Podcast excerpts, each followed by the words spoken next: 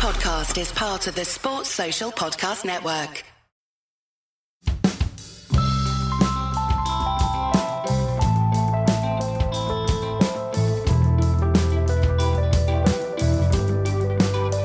Welcome to Red Inker, which is part of the 99.94 network. This podcast has adverts, but if you prefer your podcast without, in the show notes you'll see the link to my Patreon page and you can listen to our chats uninterrupted.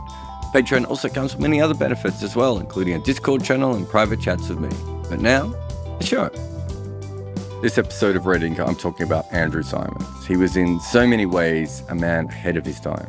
And so in this episode, I try and explain what that meant so I have an Andrew Symonds story. In 2003, my cousin Joel and I backpacked around the World Cup. One day we were early enough at one of the games. And we saw the Australians in the nets at Centurion.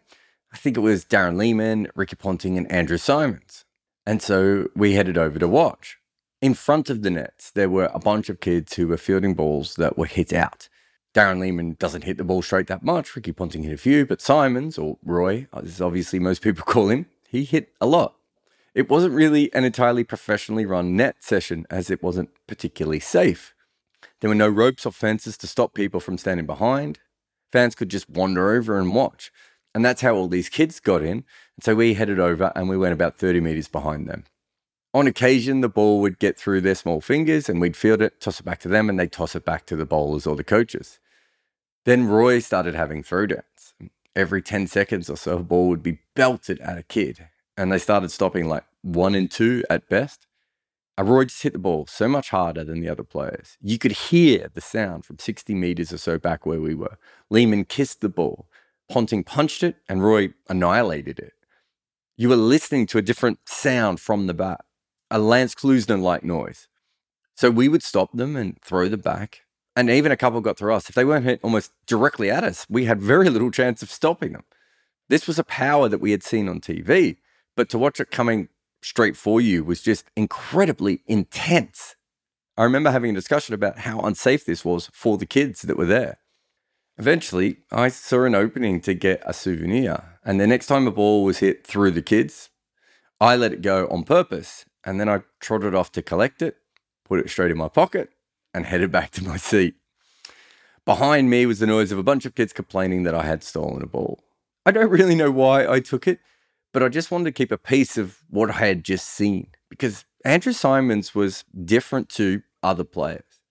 And Australia had won two World Cups by that stage, and they had done it on the back of having the best cricketers and playing the sport like it was a bit of a formula.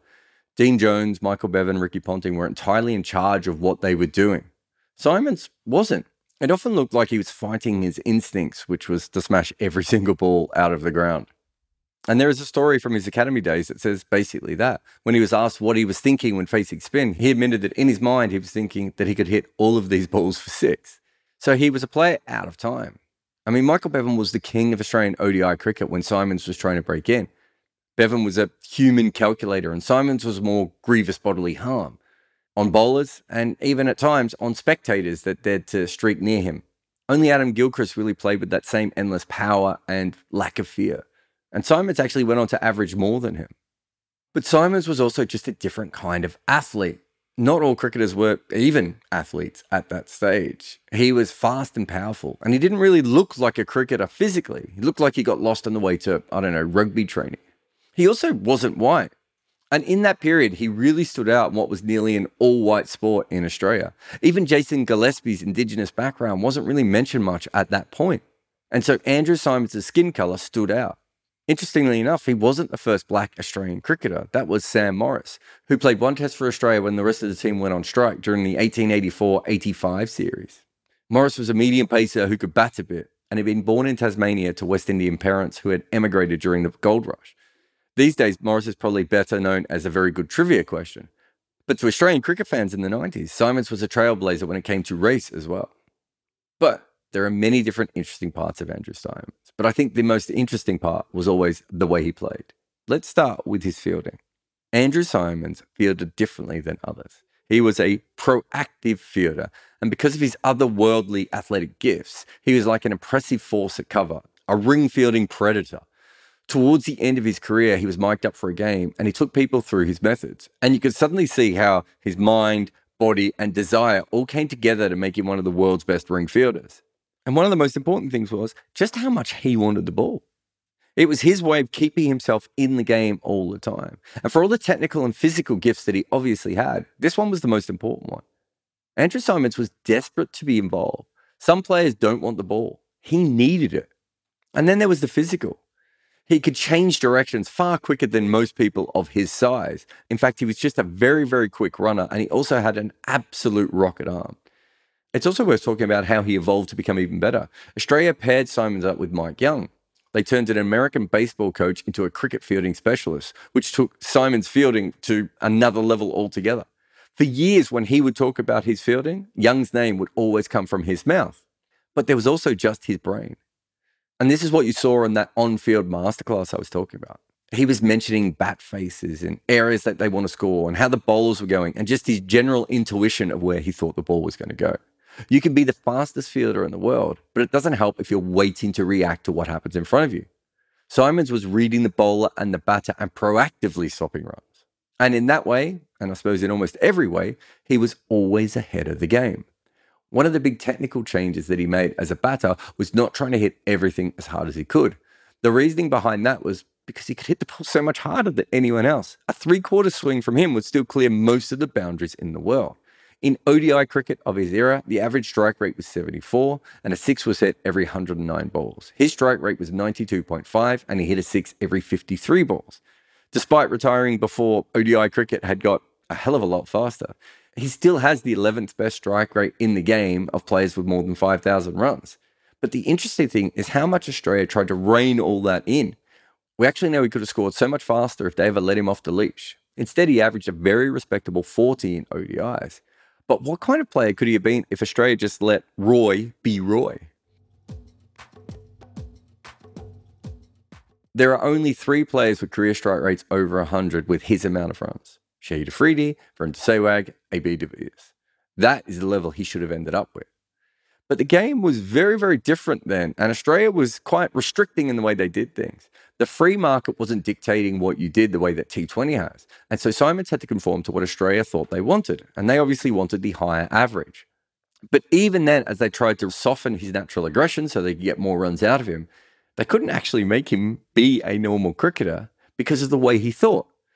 And so with his bowler, Symonds was two bowlers depending on how he felt and what the team needed. And now, Roy was not the first all rounder to bowl pace and spin, but he was perhaps one of the first to do it slightly more tactically.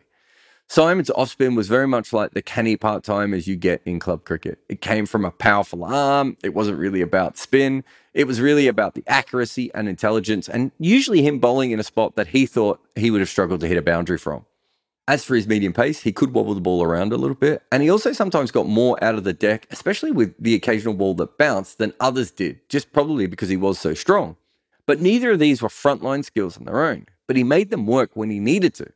He was essentially a matchups bowler before we even used the term. And Symonds wasn't even a full time fifth bowler for the Australians in ODIs. He usually split his overs between Darren Lehmann or Michael Clarke, depending on who was in the team but he still took 133 wickets at 37. His medium pace or his off spin were both handy, but he made it more than handy because of the fact he could do both. In 2016, when T20 had wholly taken over, quite a few coaches stopped using the phrase all rounder and they started using something else they'd taken from baseball. They would refer to a player as a two or three tool player bat, ball, field. Andrew Symonds was so far ahead of his time, he was a four tool player bat, field, spin, seam.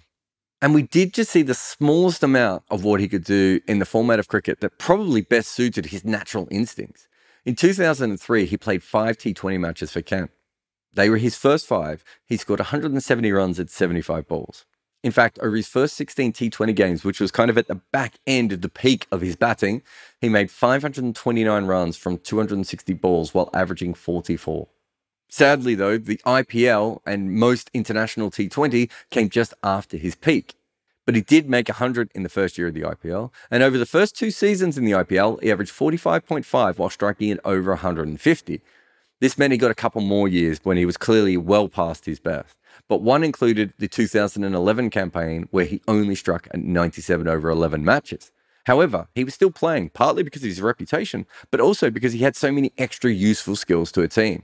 But as a batter, sadly, he was nowhere near the player he was even two years before, and certainly nowhere near the player he was at his peak. Yet, when you look at his T20 numbers, they're still pretty incredible.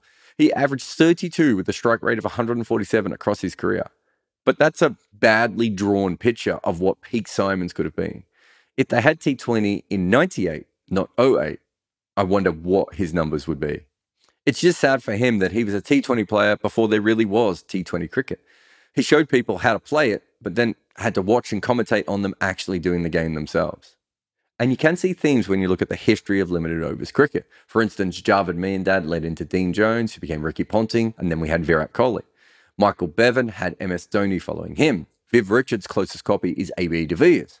For Symonds, I would say he's very much a Kieron Pollard type player, a power hitter with an incredible brain, one who broke chasers and bowlers early on with a freedom that other batters found probably unnerving, and then continued to bother people with bowling whatever he had to to be effective and incredible fielding efforts. But it is worth noting that Symonds wasn't just a white ball wizard. Remember, he played 26 tests in a very solid era of Australian cricket, often keeping Shane Watson out of the team. And in those matches, he averaged 40.5 with the bat, while also adding almost a wicket every game, bowling whatever he wanted to bowl. In a 14 year first class career, Symonds hit 40 hundreds, including two of those in test matches. And I think he was often wrongly looked at as a slogger. And part of the reason was he was kind of like a unicorn, right? There weren't that many other players like him so even though he actually had a really high average in first class cricket, in test cricket, and one day cricket, he was still seen as this wild batter. And he certainly felt that way. He was exciting, unique, and powerful. I mean, Andrew Symonds came from the future. And for crowds in the 90s used to people pushing the ball in the middle overs and one dimensional bowlers and fielders reacting to the ball, everything he did was thrilling. And I don't even think we always knew how to process what he was doing because we didn't really have someone like him before. And I'm just talking about the cricket. There are so many stories about Andrew Symonds. Like when he got drunk and went on the radio to discuss Matt Hayden's wife, and many stories from Kent, including the one where he hit the same woman in the crowd twice with boundaries.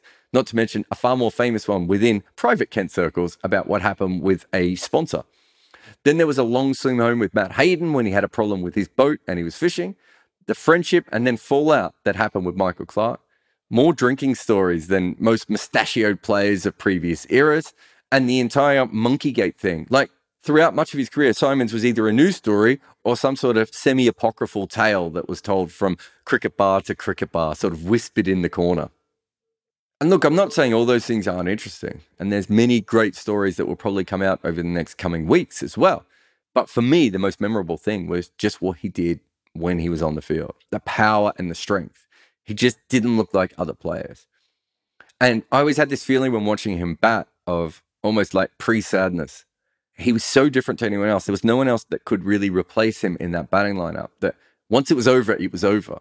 And so you always felt that no matter what, no matter how many sixes or fours or whatever had happened, it was going to be over too soon. And the sadness about that and saying that about a batter and his career is that is what has happened with his life, except this is far worse everyone's going to have their own memory of Andrew Symonds from those people who've watched a little bit of his commentary to finding Robelinda's videos online to the people who grew up with him. Everyone's got different stories.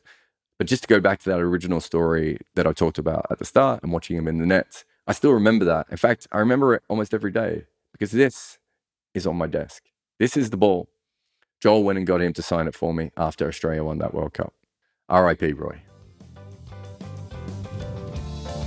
Thanks for listening to Red Inker on the 99.94 network. For more information about us, go to 9994dm.com and you can also sign up for our beta launch. But also support us. If you can't help out on Patreon, every single review, share, or word of mouth suggestion to your friend helps us.